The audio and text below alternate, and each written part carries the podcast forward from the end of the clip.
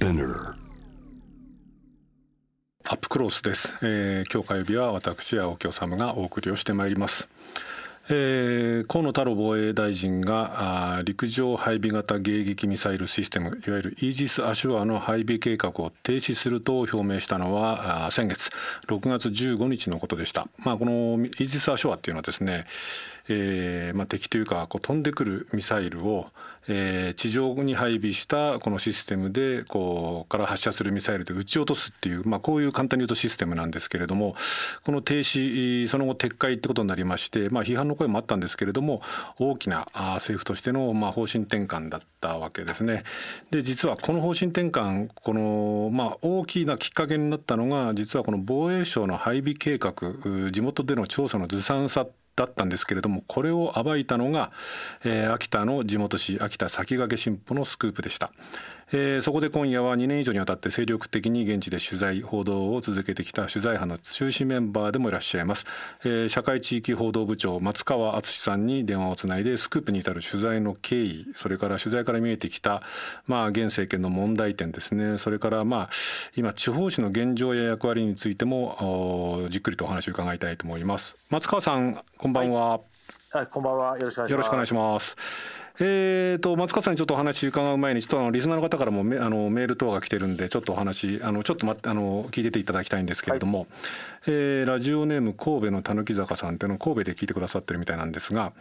えー、今回は秋田先駆け新報がイージス・アショアのデタラメを暴いた件全国紙は何をやっていたんだと思うとともに地方紙に意味があり、えー、当地でも神戸新聞は阪神・淡路大震災と児童殺傷事件で冷静な報道をしていました。地方紙が力を持つことは言論の自由を守守ると思います、えー、お元気でっていうことなんですけれども。ありがとうございます、えー、これ僕もあの長野の出身で地元には信濃毎日新聞っていうのがあってですね東京とか大阪での出身者とか暮らしているとなかなかこう地方紙の存在っていうか地方紙の意義っていうのはなんか分かりにくいんですけれどもこれ秋田先駆け新報っていうのは、はい、秋田県でまあ部数でもからまあ歴史もそうなんですけどあのナンバーワンの新聞ですよね。そうですね。あの、シェアでも、えー、6割ぐらいは、えー、うちの新聞が、あの、世帯で、世帯で、世帯で行って、えー、取出ていますね。そうですね。で、はい、これ松川さんはあのまあプライベートなことはあの避けていただいて構わないんですけれども、はい、えー、手元のある手元にあるプロフィールですと、1996年に秋田先駆け新報社に入社をされて、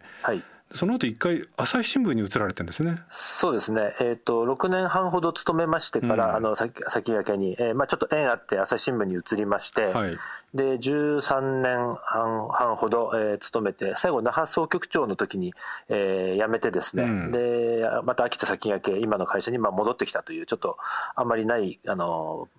流れだと思うんですけれども。これ、はい、松川さんもともと秋田のご出身なんですね。そうです。はい。最初まあ地元の新聞社に就職したっていうことになりますね。これ珍しいんじゃないですか。なんか朝日って言えばまあ地方紙と全国紙でちょっと立場違うとはいえライバル紙に移ったのにまた、はい。はい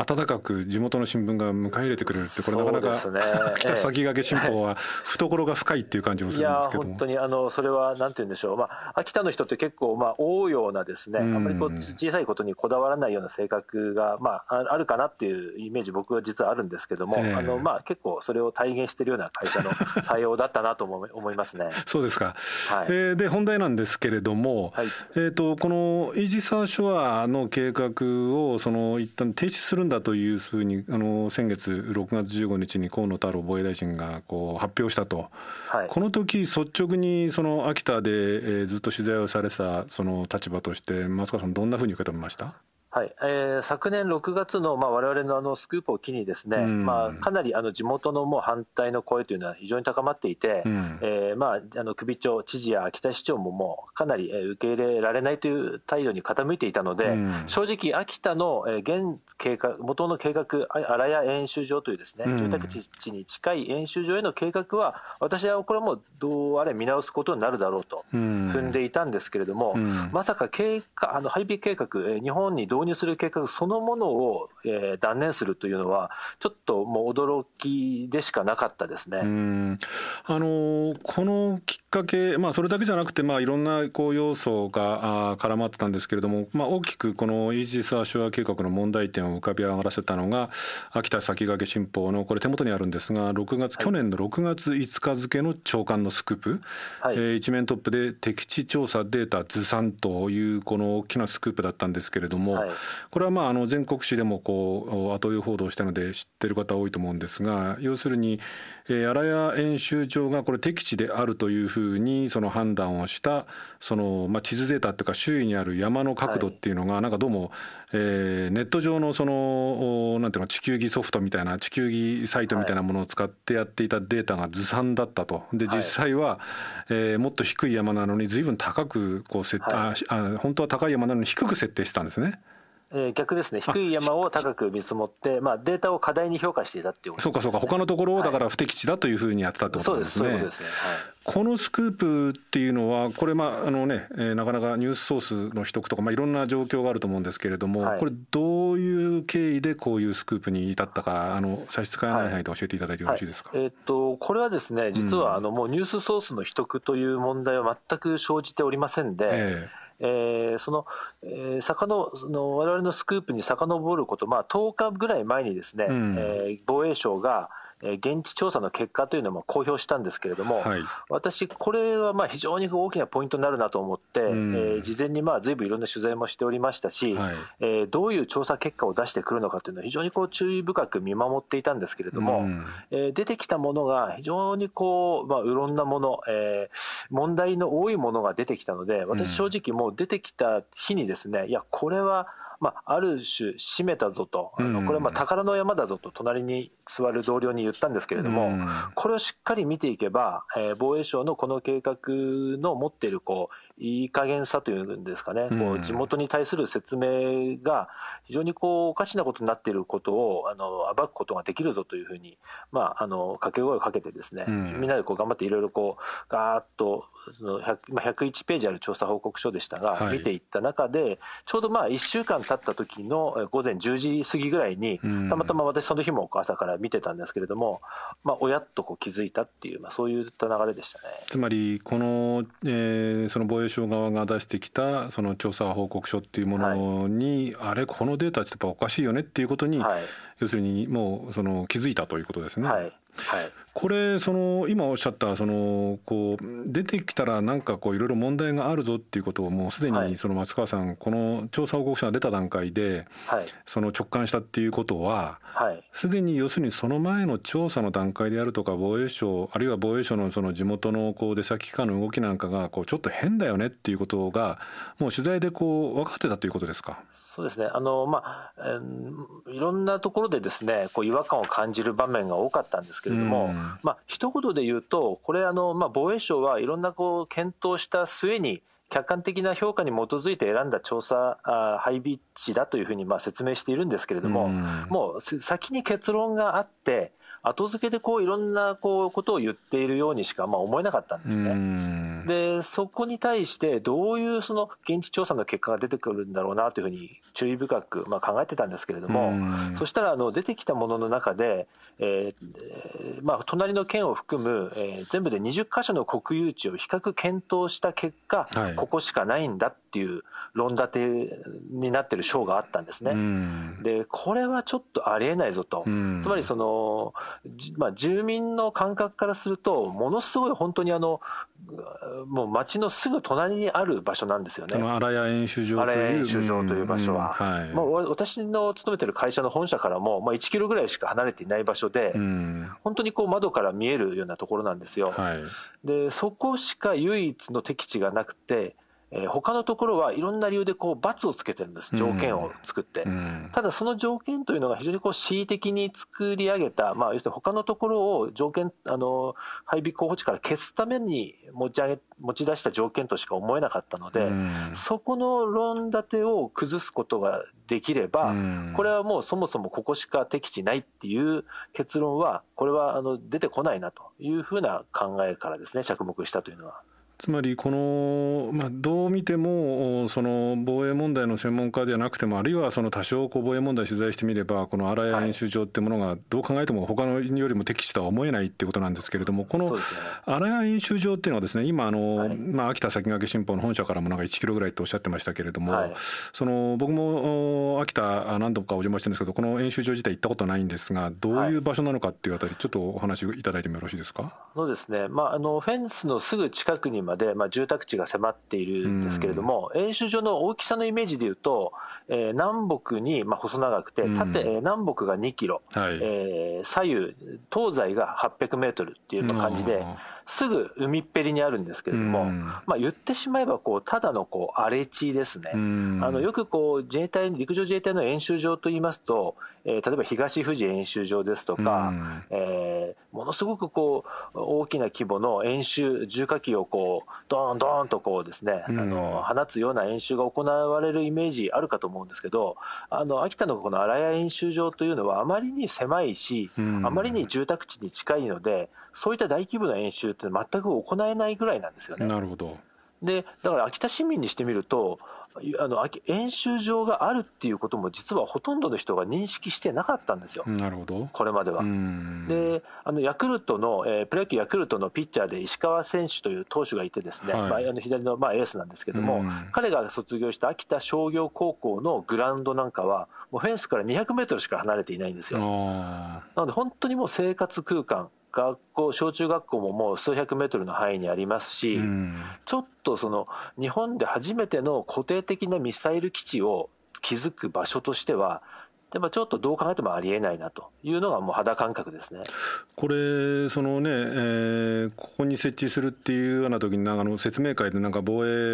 ー、防衛局の人間がなんか居眠りしてたとかっていうのも随分ね、住民の方々と問題になったりとかあるいはまあ今回最終的に河野防衛大臣がその撤回の理由としたのがそのミサイルをこう発射した時のブースターがどうもなんかこう、基地内にちゃんとこう落ちるっていう保証がなくて落とすためには何千億円もまた追加で費用がかかるとか、で今その松川さんがおっしゃったようにお話を聞くともう本当に生活圏に密接してるってことでどう考えても敵地とは思えないんですけれども、はい、ここ荒谷演習場をそのこの候補地っていうかまあ最終的にはここに作ろうって思ったっていうのはこれ何か理由があったんですかね？そこはですね、まあ、推測でしかないんですけれども、まあ、一つの理由とすれば、えーまあ、日本がえー、イージス・アショアを導入するということは、うん、えー、まあ、アメリカの思惑、まあ、意向もあってずいぶん早い段階から、えー、一つの路線としてまず決まっていたと思われるんですね、うん、まあ、これはあのいろんなあの、まあ、なんていう証拠というか、えー、そう思われるような事情状況はあります、うん、でその中でじゃあどこにとなった時におそらく防衛省自衛隊の中でえー、陸海空どこがじゃあ受け持ちましょうかとなった時に、うん、えー、まあ、唯一、えー、海空と違って、えー、実任務を持たない、えー、陸上自衛隊に、はい、まあ、やってもらおうという流れになった、うん、でおそらくそれは陸上自衛隊とすればあまり望んでいたことでは僕はなかったんだろうと思うんですね。うんただまあそういうふうになった時にじゃあ、えー、手っ取り早く、えー、配備をする場所ということで考えた時に、まあ、あの民間の土地とか他の省庁が持っている国有地とか、まあ、いろんな選択肢はまああるんでしょうけれども、まあ、自分たちの土地であればまあ簡単だよねと。で荒谷演習場というのはまあ海に近いし、えー、まあなんとなく北と西の2か所にあの配置すれば、まあ、日本全体をカバーできるっていうことはまあ間違いなくあったと思うんですね、イージス・アショアを。で秋田は、まあえー、なんとなくそういう意味ではいい良さげな場所でもあるしで海辺海沿いにあるこの陸上自衛隊の荒れ演習場というのはまあ、非常にこう都合がいいじゃないかと自分たちにすれば、うん、そこでおそらく、えー、住民の目線から見たときにその判断がどう映るのかというところを大きく大きく見誤ったのが、えーまあ、今回、えー、こういう結果になった大きな理由だったろうと私は思っています。つまりその官邸とかまあ政権の側がある種ボトムアップではなくてトップダウンでこうやるんだって決めてで、そのまあその陸自まあ官僚がこう通日も合わせに奔走させられたっていう意味で言うとまあだから全然事案の内容は違うんだけどなんかちょっと森友学園の問題なんかとも少し共通するようなところが、あるかもしれないですね。はい、とはとはいえこのまあ秋田先駆け新報のこの6月5日のスクープっていうのを放った時にいろいろこうここまでこう大きな波紋を呼び起こすっていうのはどうですか？率直なところ松川さんご自身どんなふうに思われてました？正直ですね、うん、えー、まあ、えー、明日の新聞に載せますよということで、まあ、締め切りまで作業をしてですね、うん、まあ、十分なこう紙面の確認もして、うん、よし、じゃあこれで印刷しましょうという段階までなって、うん、えー、まあ、多少のこう興奮はまああったんですけれども、まあ、そもそも自衛隊、防衛省がじゃあどういうふうに説明するか、そもそもその自分たち過ちを認めるかの部分もちょっと定かではなかったので、まあ、ちょっとあの防衛省がどう出るかだなっていうようなこう、模様眺めのような気分だったんですけれども、予想に反して、まあ、一番私大きかったなと思うのは、あの我々の報道の翌日に毎日新聞さんが、うん、えー、一面のトップであのフォローして、後追いしてくれたんですね。うん、それで結構これは大きな全国的なあのステージに初めてこの問題が、イージス・アショアの配備問題が乗ったんですよね。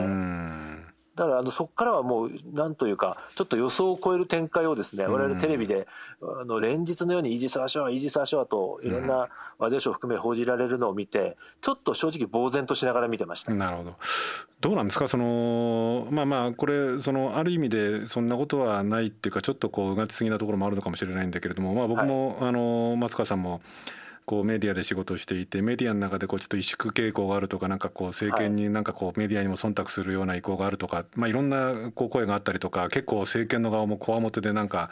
こうメディアをなんかこうどうかするなんて話ありますけどこの、まあ、ある種決定的なスクープを出すにあたってあるいはその後の報道でなんかこう圧力とかいろいろこうなんかこう社内のなんか葛藤とかなんかあったとかってことはあったんですか？えーと、まず圧力は基本ないですね、うん、えー、それはなかったです。で、まあ、おそらく我々から見ると、もっと全国メディアは当初、早い段階からこの問題、報じてほしかったけれども、正直、あまり報じてはくれてなかったんですよね、うん、あの計画当初から。ただ、それも含めて、彼らにとっても、別に圧力ではなかったと思うんですよ。うん、でそれはその在京メディアと地方メディアの関心の置き方の違いでしか多分なかったと思うんですけれども、あとまあ社内の葛藤という意味で言えば、やはりその2017年の秋に急にこの計画があの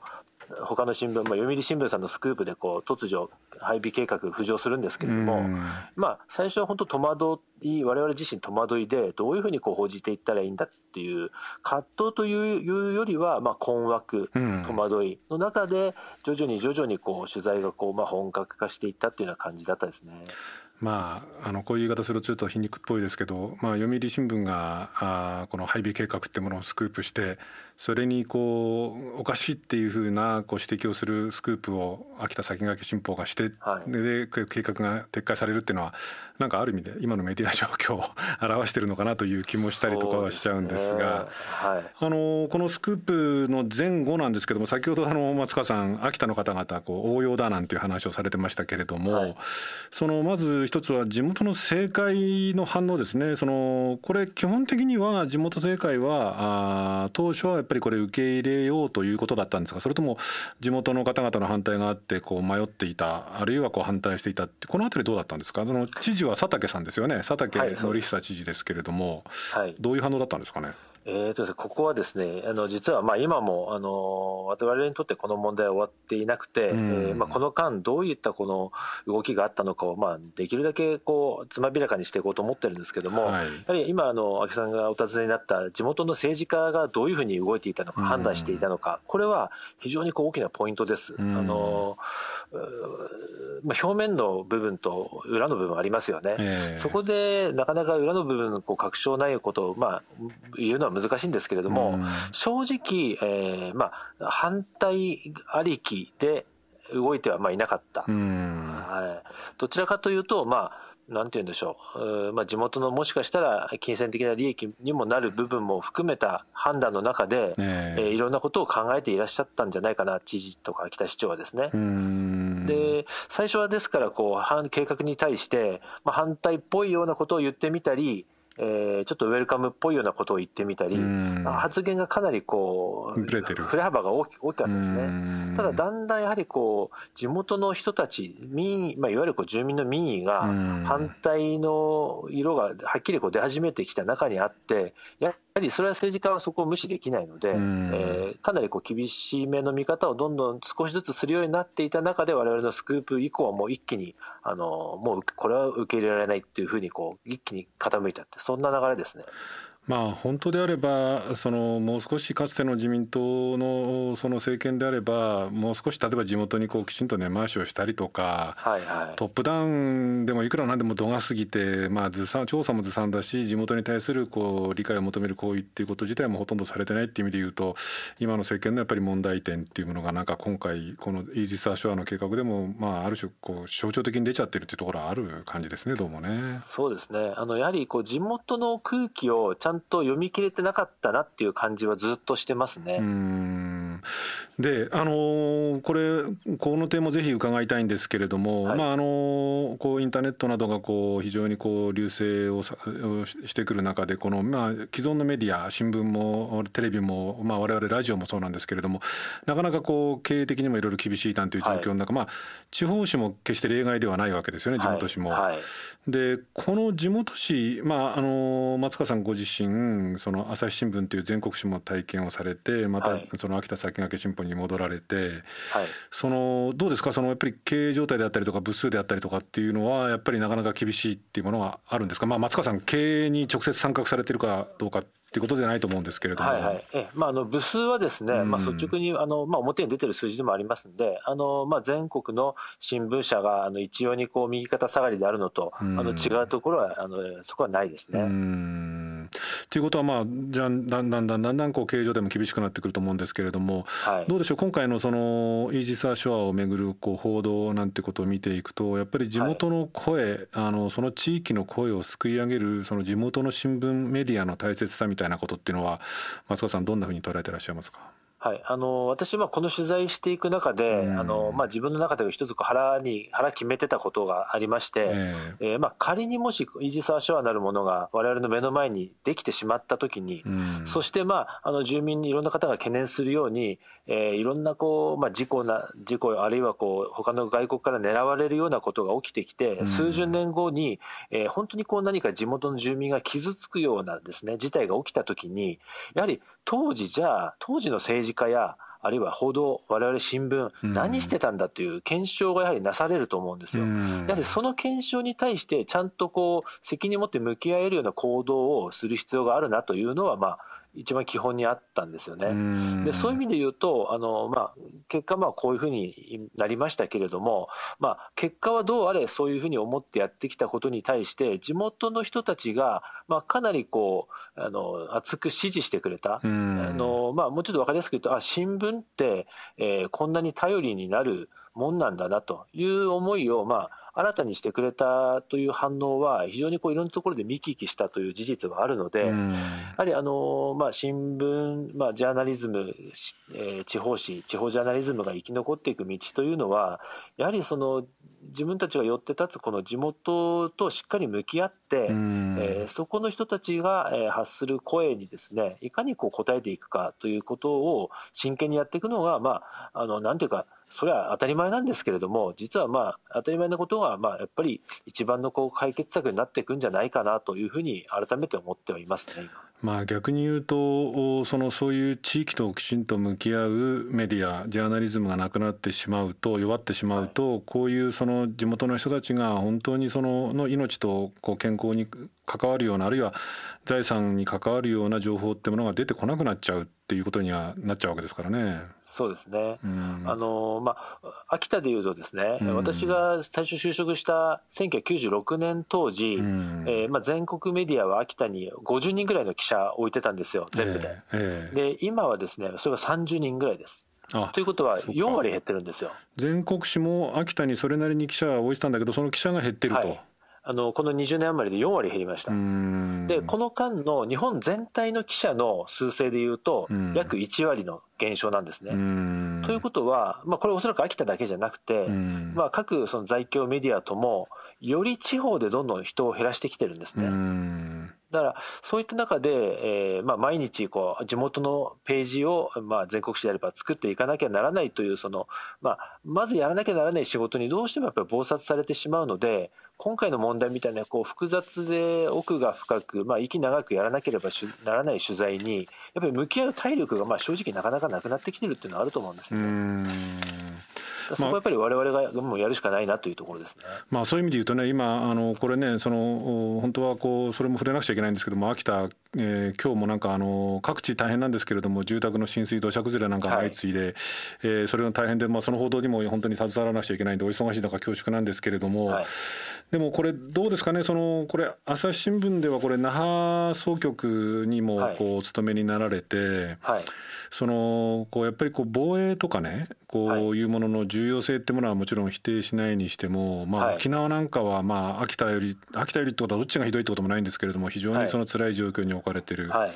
その国防とか防衛とかっていうものによって地域あるいはその地方がこうものすごくこう辛い目に遭わされてる地域住民がこう翻弄されてるっていう現場を松川さんそう考えてみると本当に取材されてきたと思うんですけれども、はい。はい、この防衛なるものとその地域地域社会ってものをどんなふうにこう総括されますか？はい。あのまあ、東京にいろんな日本はいろんな意味で東京にこう資源が人材も含めて集中している中でですね、まあ、東京にある政府が、えー、まあことを行うにあたってやはりこの東京以外の地方と言われる地域の声がなかなか届きにくいってことあると思うんですね。であの防衛安全保障の問題って私はもうその最たる例だと思うんですよ。やはりその東京にいて、えーまあ、特にあの防衛安保でいうとアメリカとのこう非常にこう強力な日米安全保障条約の下での、えーまあ、プランニングというのが、まあ、必ずしも地方の目から見ると、えー、納得できないケースっていうのは少なからずあるのに、